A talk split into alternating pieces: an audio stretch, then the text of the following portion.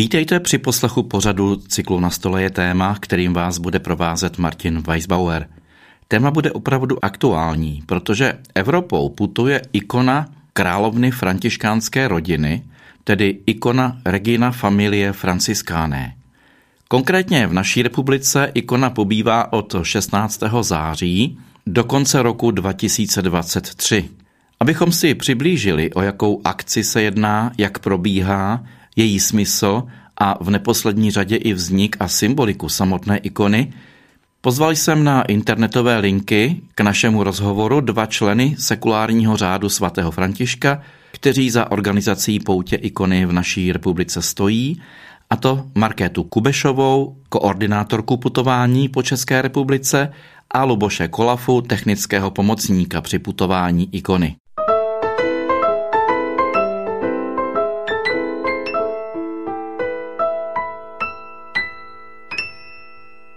Já vás tady oba moc vítám a těším se, že nám prozradíte nějaké zajímavé věci o samotné ikoně i o jejím putování. Ahoj oběma. Ahoj, dobrý den.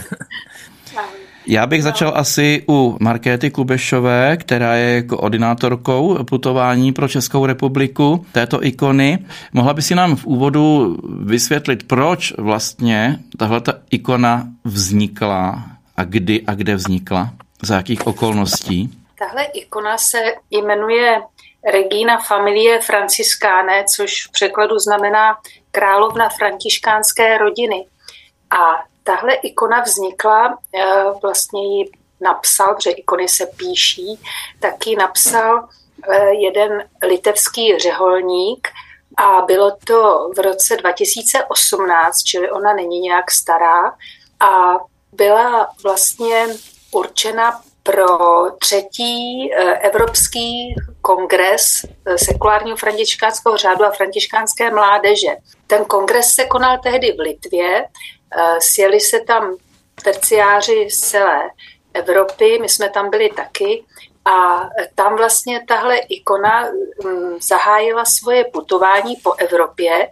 A ona má takové poslání, tenhle obraz navštívit všechna místní bratrská společenství sekulárních františkánů a františkánské mládeže a podporovat úctu k františkánskému charizmatu v Evropě.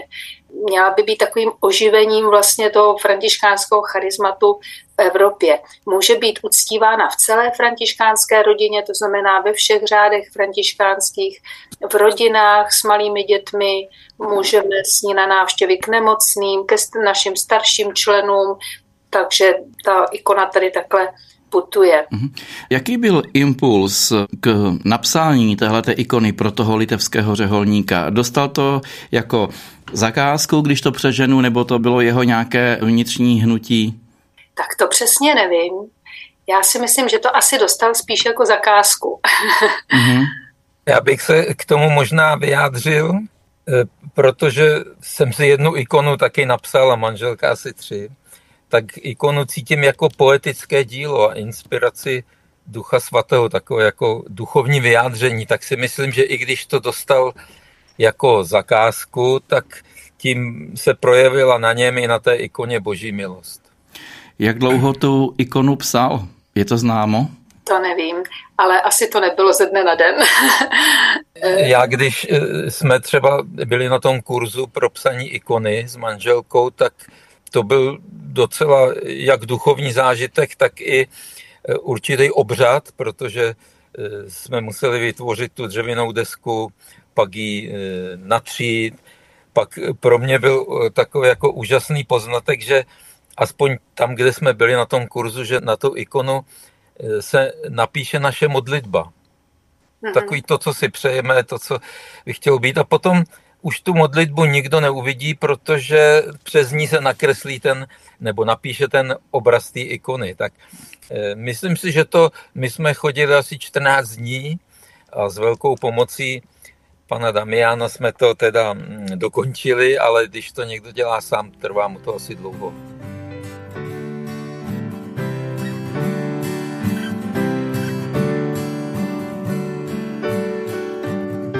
Dusí nenávist, ať lásku vnáším, kde tiskne bezpráví, ať křivdy snáším, ať smírem svůj zbylý hádky, ať pravdou přemáhám omyl a zmatky.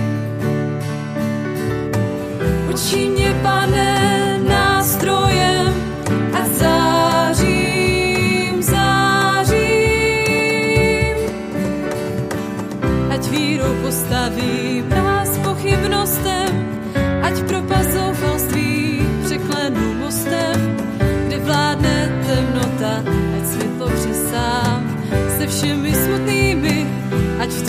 plesám. Učí mě, pane,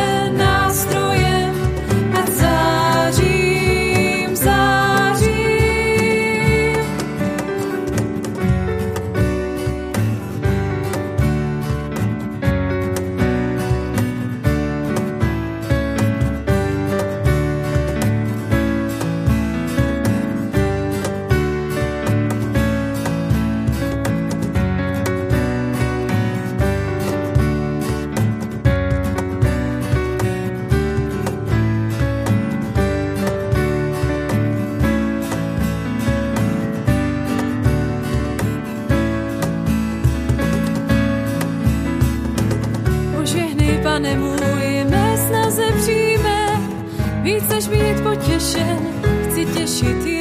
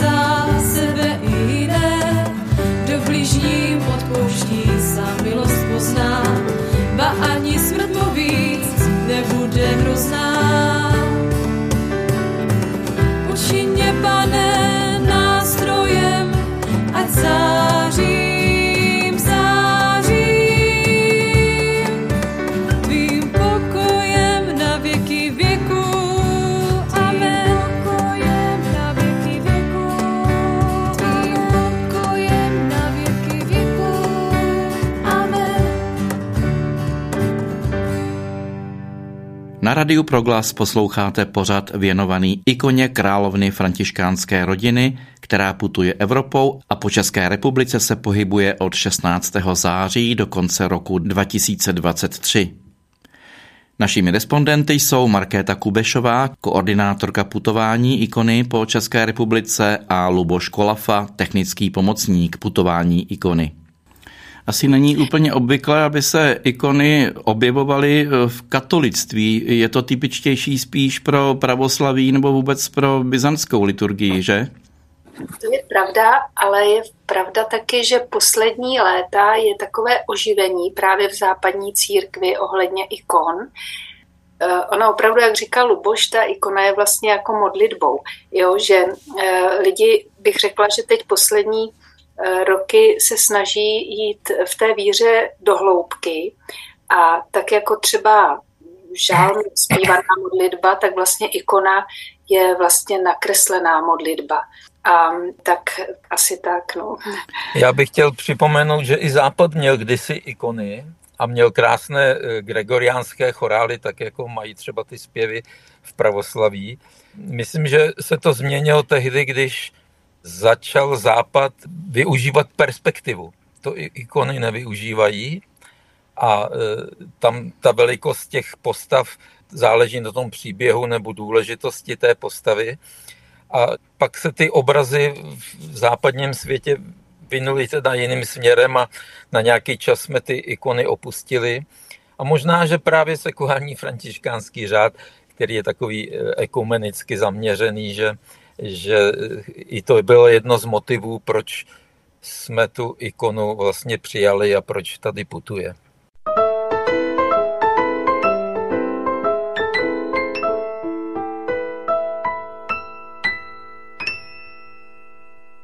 Můžeme se teď eh, blíže podívat na symboliku této ikony, co vlastně všechno obsahuje.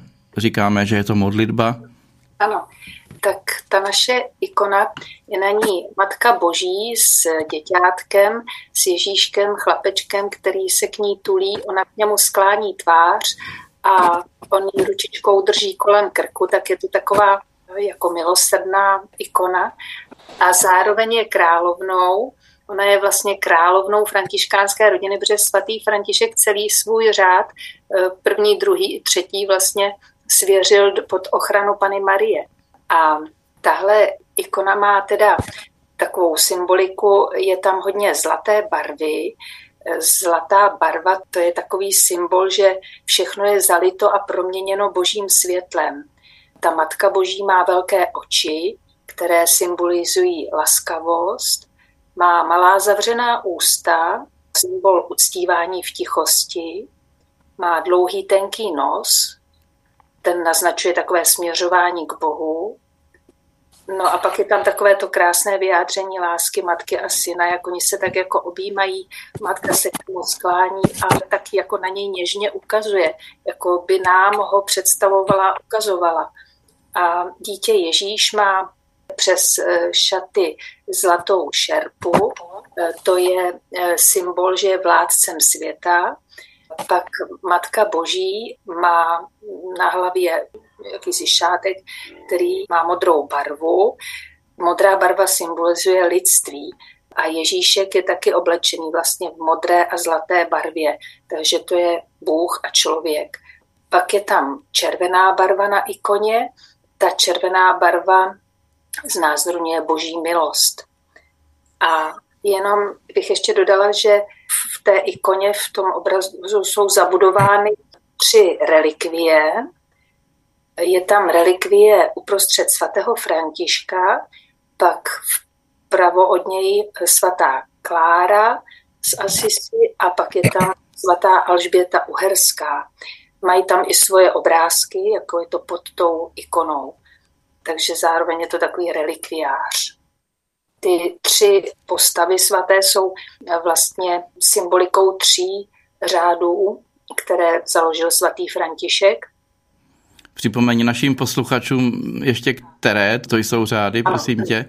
Svatý František založil menší bratry, nebo františkány, je jich víc těch řádů, ale jsou to vlastně jako jeho první řád byl eh, tihle menší bratři. Eh, pak svatá Klára, která je vlastně jakoby duchovní dcerou svatého Františka, tak ta pak založila klarisky řád a Alžběta Uherská ta teda nezaložila eh, sekulární františkány, jak by se mohlo zdát, ale náš řád sekulární františkány založil sám svatý František před 800 lety. Takže svatá Alžběta Uherská je tady jako naše patronka.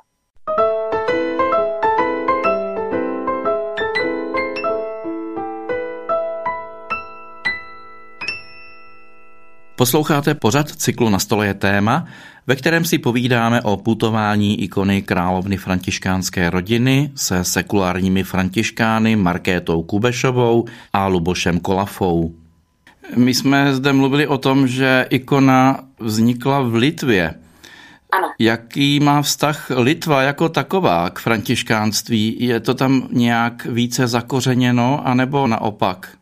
Litva je, eh, pokud já vím, jak jsem tam Litvu navštívila na tom kongresu v roce 2018, tak to je velice katolická země a velice jako si tak nějak tu svoji víru ubránili i za cenu velkých obětí mm, v historii.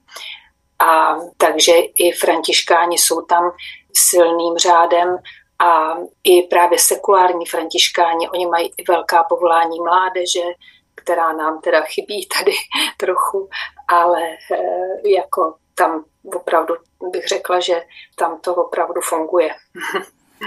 Já jsem teda úplně po Baltí nenavštívila, já jsem vlastně byla jenom v té Litvě, ale jak nás tam provázeli, vlastně byli jsme, myslím, v Kaunasu tehdy a tam uspořádali na celém náměstí chvály.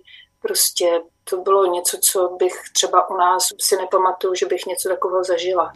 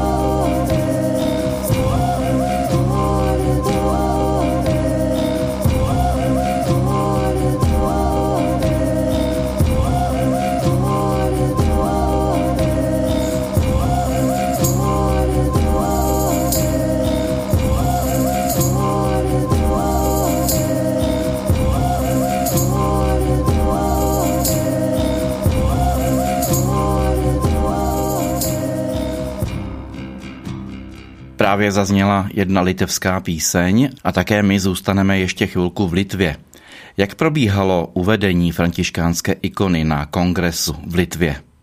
To bylo celkem jednoduché uvedení. Ona byla představena, ta ikona, a bylo nám řečeno, s jakým účelem vlastně vznikla a pak vlastně zahájila cestu po té Litvě a po těch napřed republikách a potom vlastně postupně si ji přebírali další, další státy. Ten rozpis, nebo kdo by měl jako zájem, aby ikona byla v jeho zemi uctívána, tak se spojí právě s koordinátorkou, která se jmenuje Virginia, Virginia Mickute, ta je právě z Litvy, je to sekulární františkánka a ta má e, vlastně na starosti e, takovéto tu koordinaci mezinárodní, takže my, když jsme měli zájem o tom, aby tady jsme taky mohli ikonu uctít v naší zemi, tak jsem jí eh, vlastně mailem napsala, ona se mi ozvala a řekla, no jo, ale máme tady ještě zájem, mají o to zájem Portugalci, a ještě tohle ty a tyhle ty, a tak eh, jsme to museli skoordinovat a většinou se bere ohled i na to, jestli třeba zrovna v té zemi probíhá nějaký svátek církevní, že by to bylo vhodné, aby ta ikona tam byla zrovna. No a vlastně každá ta země eh, dostane ikonu na několik měsíců a pak ji předává zase dál podle toho rozpisu. Ta koordinátorka z Litvy eh, komunikuje v těch ostatních zemích jenom se sekulárními františkány anebo i s dalšími společenstvími? Ta koordinace je vyloženě eh, na našem řádu, na sekulárních františkánech a my to pak vlastně dáváme k dispozici všem ostatním. Kde všude ikona již byla? Jaké země už navštívila? Z té Litvy už navštívila Lotyšsko, Rusko, Ukrajinu, tam ještě nebyla válka, to bylo ještě před válkou, Slovensko, Maďarsko, Chorvatsko, Bosnu a Hercegovinu a Švýcarsko a dokonce některé země i několikrát. A my ji máme poprvé. Jak dlouho bude u nás v České republice?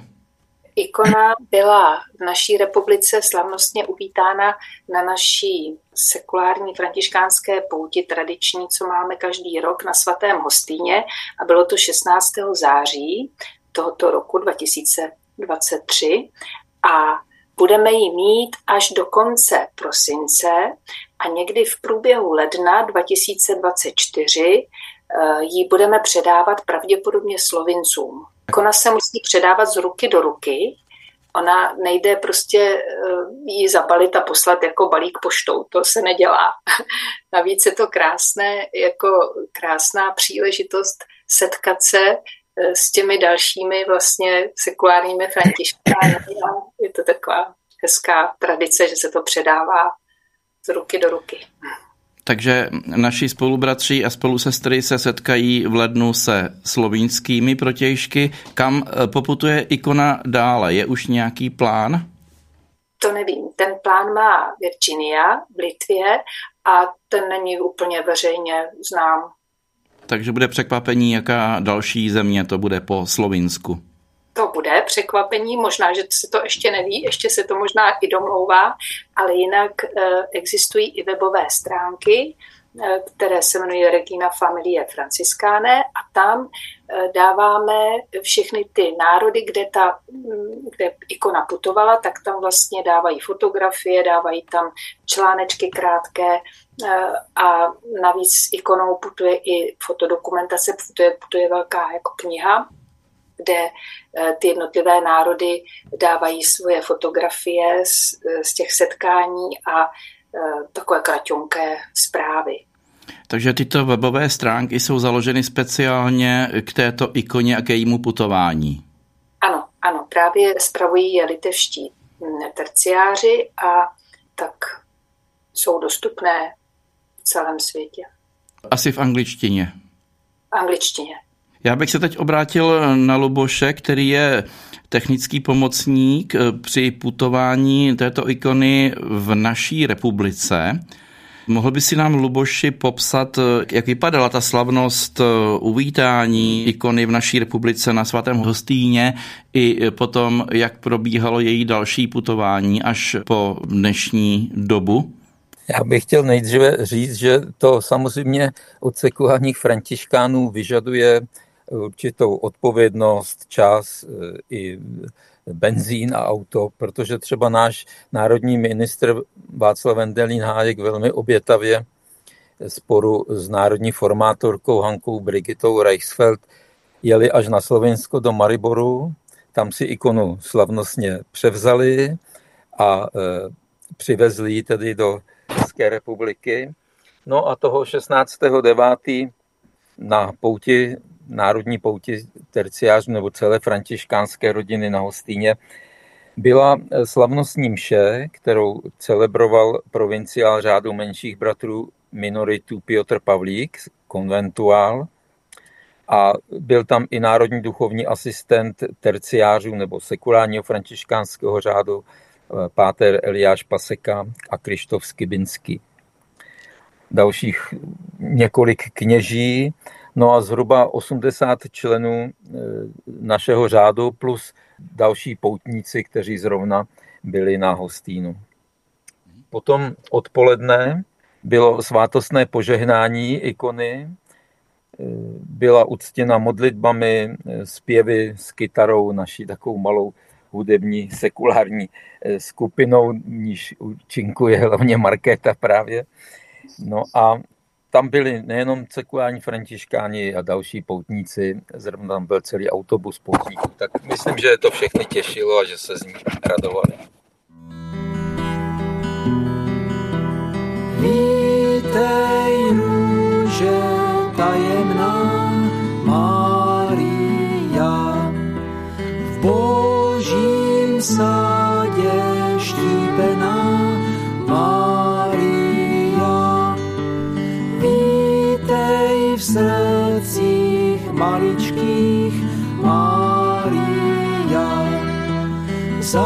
Zasvěcených dětí svých Mária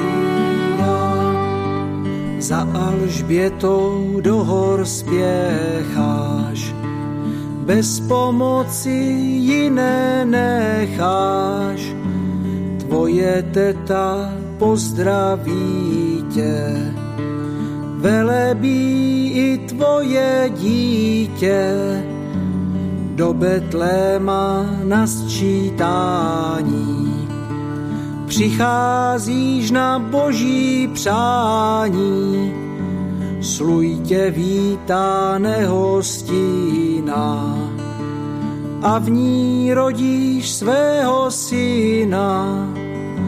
Vstaň a uteč, anděl slovy, přikazuje Josefovi, s Ježíšem a mužem vstáváš. Na cestu se v noci dáváš. Vítej růže tajemná Mária. V božím sádě štíbená Mária. Vítej v srdci maličkých Mária, zasvěcených dětí svých Mária. Před Herodem utíkáte, v Egyptě se ukrýváte, když král zemřel, vracíte se oslátková z domů nese ve dvanácti jeho letech.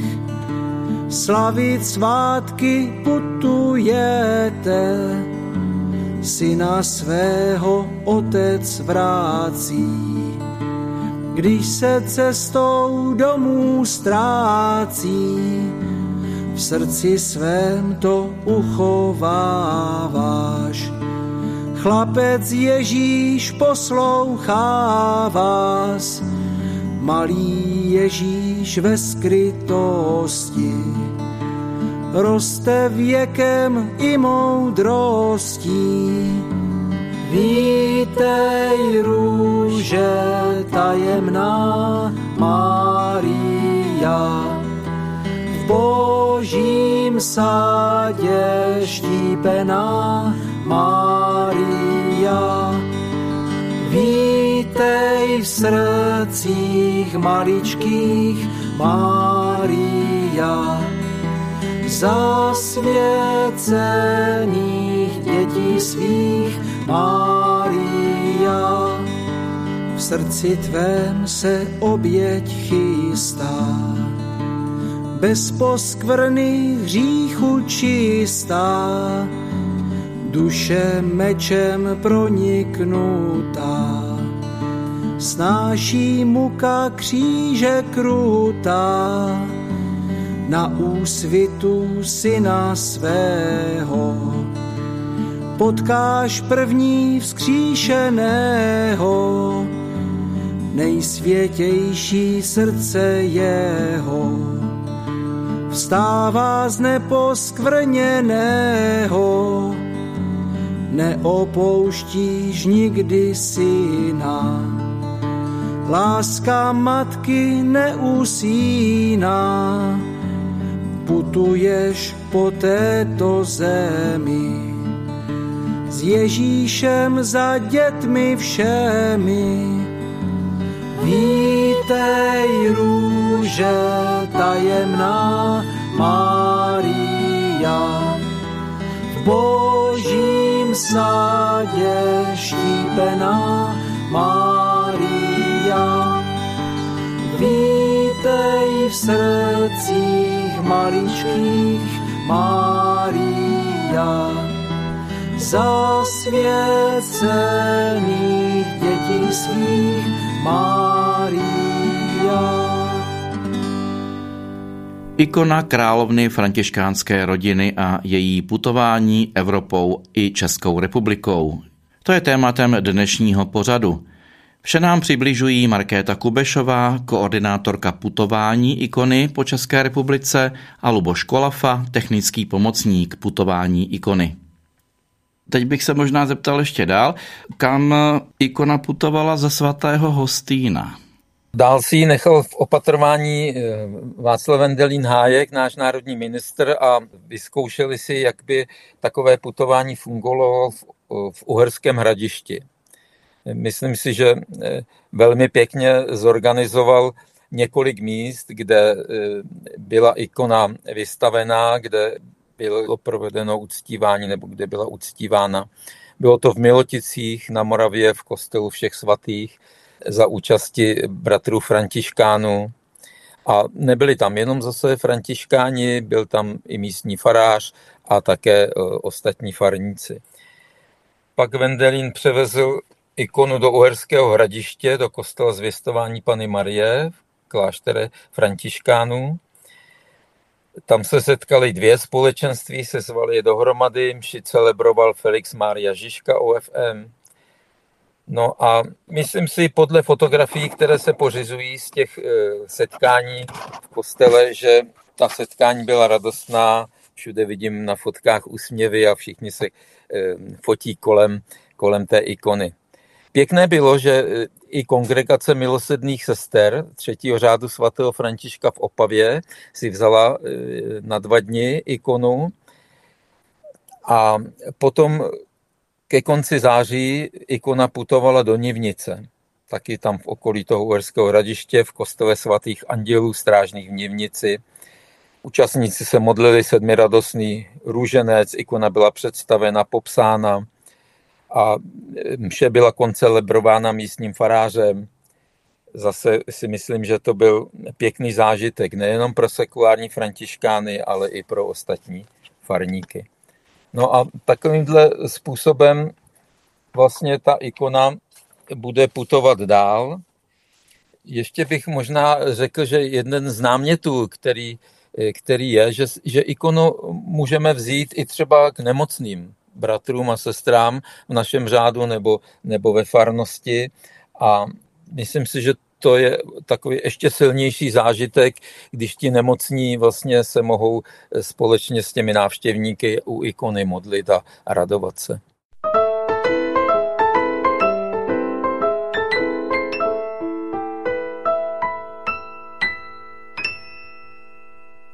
Následně začátkem října je ikona v Olomouci, pak bude v Opavě, v Ostravě, takže severní Morava.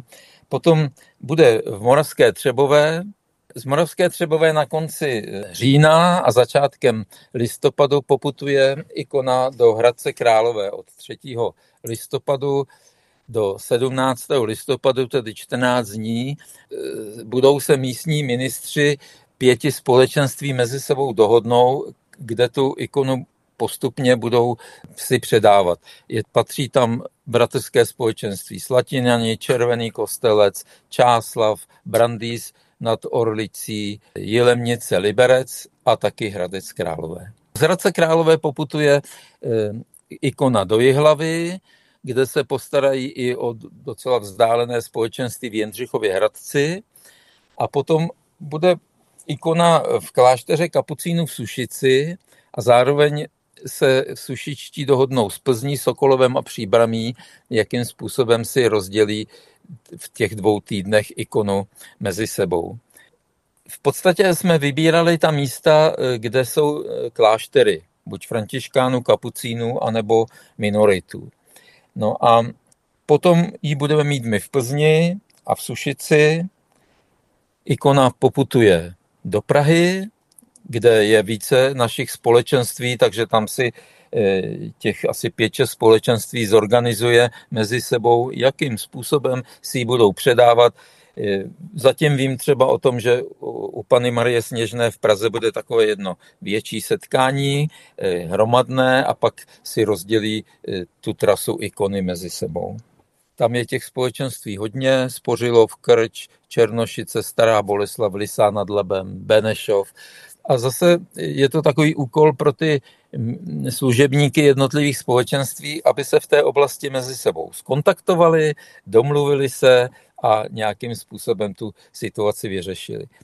Tom vidím i požehnání té ikony, že ty služebníci se budou muset taky trošku postarat sami, že to nebude jenom záležitost eh, Národní rady. No tak jsem to chtěl říct, že to bude takový vlastně vedlejší efekt eh, té ikony, že budou muset komunikovat ta společenství ano. mezi sebou. Ano, ano.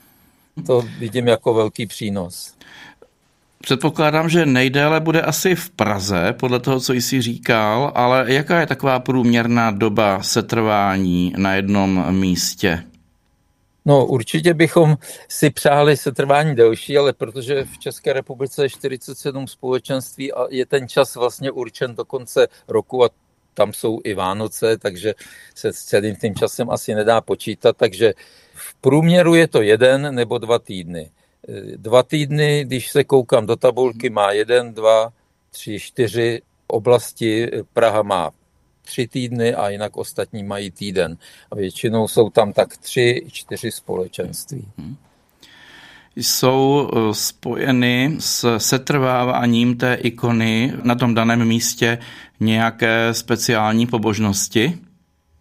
Ano, ta ikona eh, má k sobě eh, vytvořený manuál, takže podle situace, jestli ta ikona bude takovým jakoby středem té pozornosti v, v kostele, tak je eh, takový složitější rituál. Když bude jenom součástí mše, tak je ten rituál jednodušší. No a eh, pak eh, jsou krátké modlitby, když ta ikona třeba poputuje k nějakému nemocnému. Takže jestli jsem to dobře pochopil, tak ta ikona může být na nejrůznějších místech, tak jak si to v té dané lokalitě domluví. Ano, ano. Tam se prostě mezi sebou ta společenství domluví.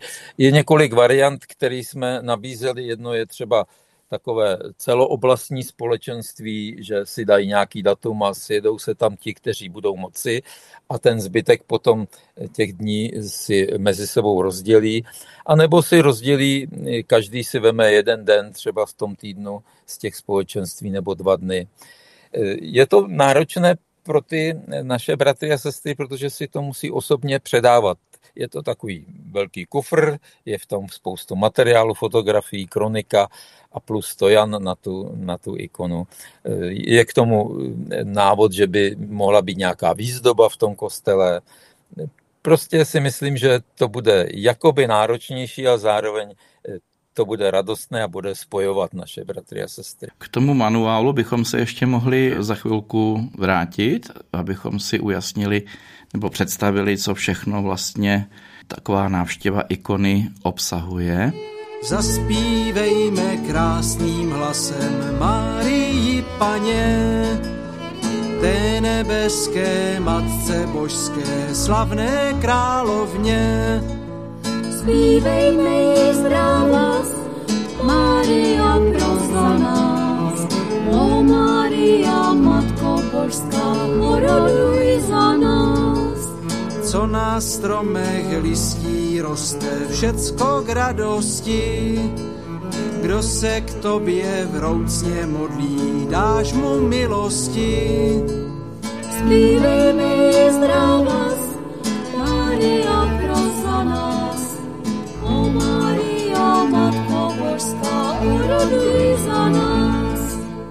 Kolikrát se přimlouvala za nás na nebi a Bůh zázračně nám splnil naše potřeby. Zpívejme jí zdravas, Maria pro nás. O Maria, Matko Božská, oroduj za nás. Přijde k tobě hříšník s pláčem, činí pokání, nenecháš jej odejít bez požehnání. Zpívejme jí zdravas, Maria pro nás. O Maria, Matko Božská, oroduj za nás.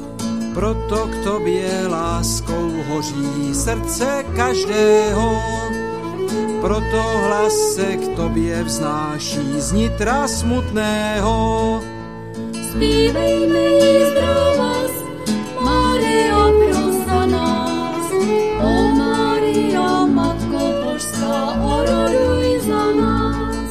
Žádám tebe, pano čistá, strážná hvězdičko, pomoz, pomoz utrápeným, dobrá matičko. Zpívejme jí zdravas,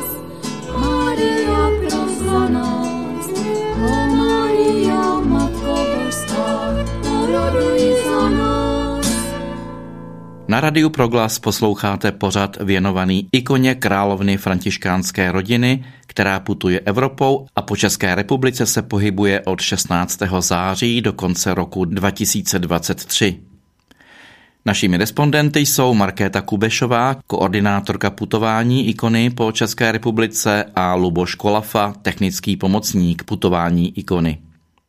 Podívejme se teď na samotný jak jsme říkali před chvílí, kufr, který putuje s touto ikonou, obsahuje kromě ikony ještě spousty dalšího materiálu.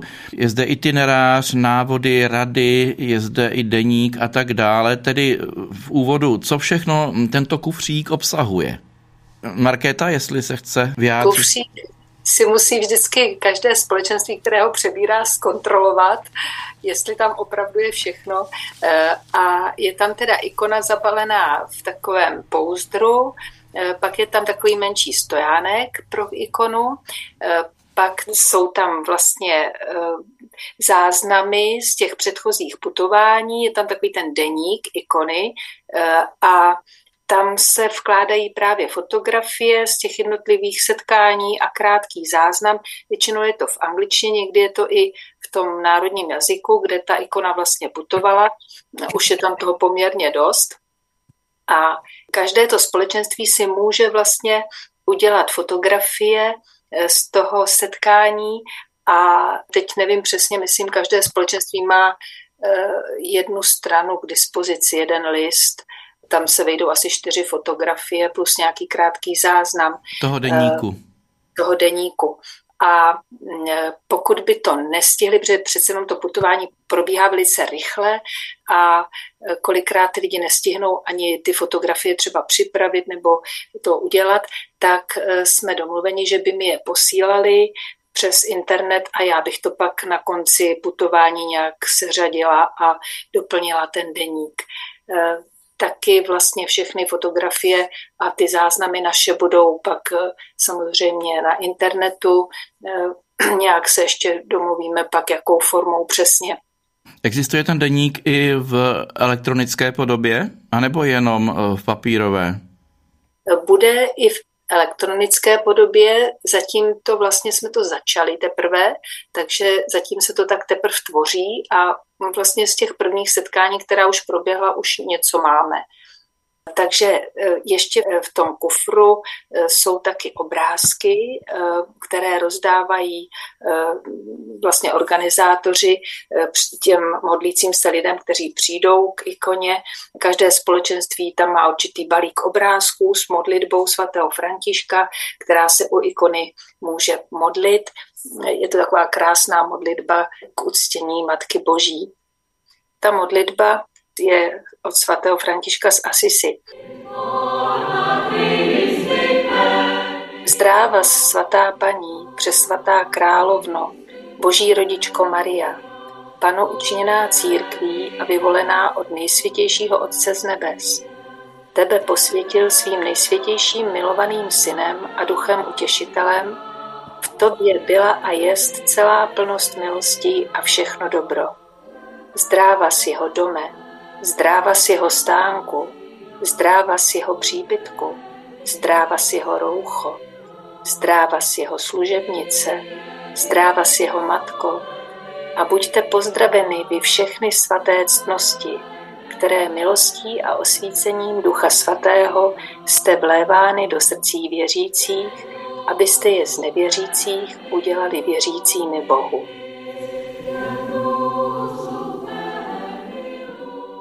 Jaké další pobožnosti jsou spojeny s touto ikonou, kromě této modlitby, kterou jsme právě slyšeli? Ono, jestli eh, můžu, tak ono vlastně eh, v těch propozicích, které jsme dostali, můžeme uctívat ikonu buď obřadem slavnostním, nebo prostým, nebo soukromým.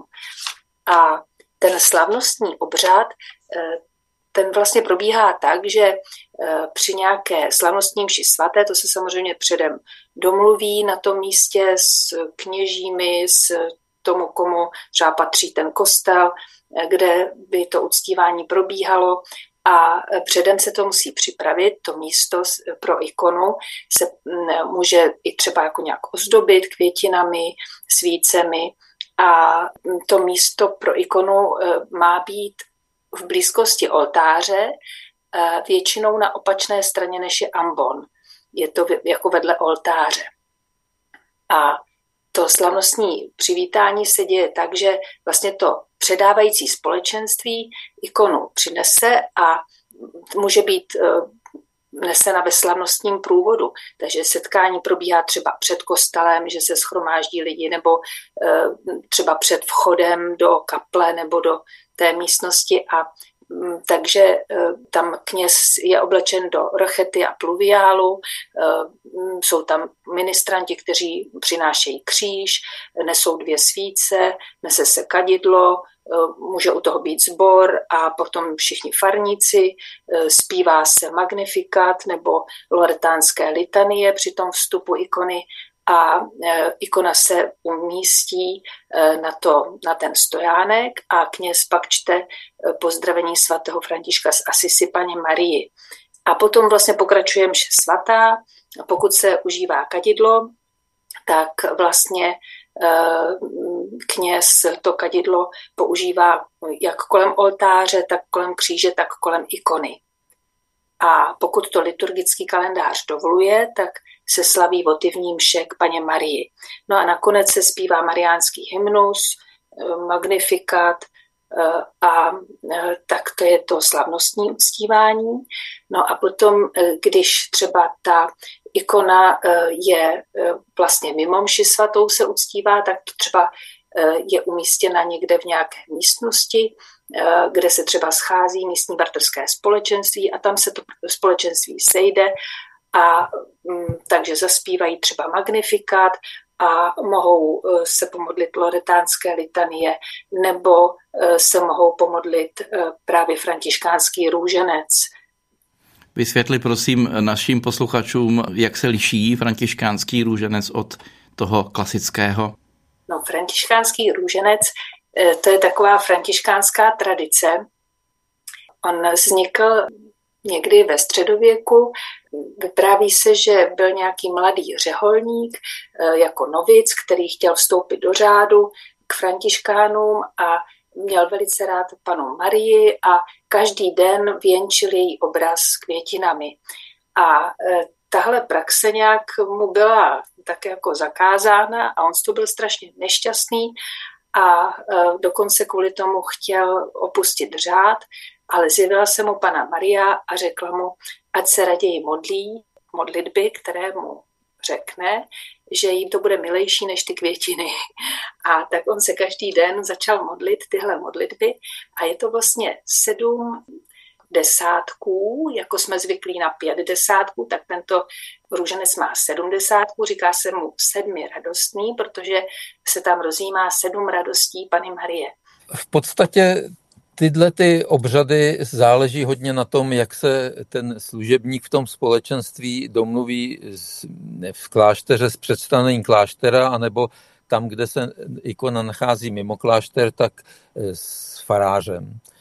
Takže e, samozřejmě ten slavnostní, slavnostní obřad je úžasný, ale ne vždy se podaří. Myslím, že jsme to tak trošku chtěli i na tom svatém hostínu a nakonec e, ta organizace nějakým způsobem vždycky s pomocí Ducha Božího eh, vyplyne tak nějak eh, po františkánsku normálně. No a já fandím i tomu, že ikonu můžeme eh, přinést i k někomu v rodině, v nemocnici nebo na jiné místo. A to je právě ta třetí je to, soukromá... To je ten třetí způsob, ano. A tam, tam je to velmi jednoduché. Prostě se připraví nějaké hezké místo, kam se ta ikona může postavit, zapálí se svíce, zástupci toho bratrského společenství pozdraví rodinu, položí ikonu na určené místo a potom v kleče nebo ve stoje se s úctou pomodlí pozdravení svatého Františka z Asisi k paně Marii. No a podle toho, jak ten nemocný, v jakém je stavu, tak samozřejmě se připraví nějaký krátký podam modliteb nebo čtení z knihy o svatém Františkovi a podobně. K těm eh, obřadům nebo k té liturgii přimši jsou samozřejmě i doporučené nějaké liturgické texty, responální žálm, evangelium, ale záleží to opravdu na faráři, jak on si to rozhodne. Jsou tam i doporučené přímluvy, ale většinou si myslím, že se to přizpůsobuje eh, tomu, jak to v té době zrovna je v klášteře nebo v kostele. V době našeho natáčení část návštěv v České republice již proběhla. Jaké máš, Luboši, zkušenosti se spoluprací mezi františkánskými společenstvími a místními faráři nebo kněžími? Já si myslím, že každý ten farář nebo představený kláštera vítá nějakou novinku, která se v jeho farnosti děje, takže ty zkušenosti jsou velmi pozitivní, ale v podstatě, že bych měl nějaký negativní zprávy, to jsem neslyšel. Všechno funguje tak nějak i beze mě, abych tak řekl. To je skvělé, tak já vám oběma, tobě Luboši i Marketce, přeji mnoho úspěchů v doorganizování vlastně té cesty naší republikou a díky za zajímavé informace, které jste nám poskytli v našem pořadu. My taky děkujeme za pozvání a pozdravujeme všechny sekulární františkány i ostatní křesťany. Pokoj a dobro.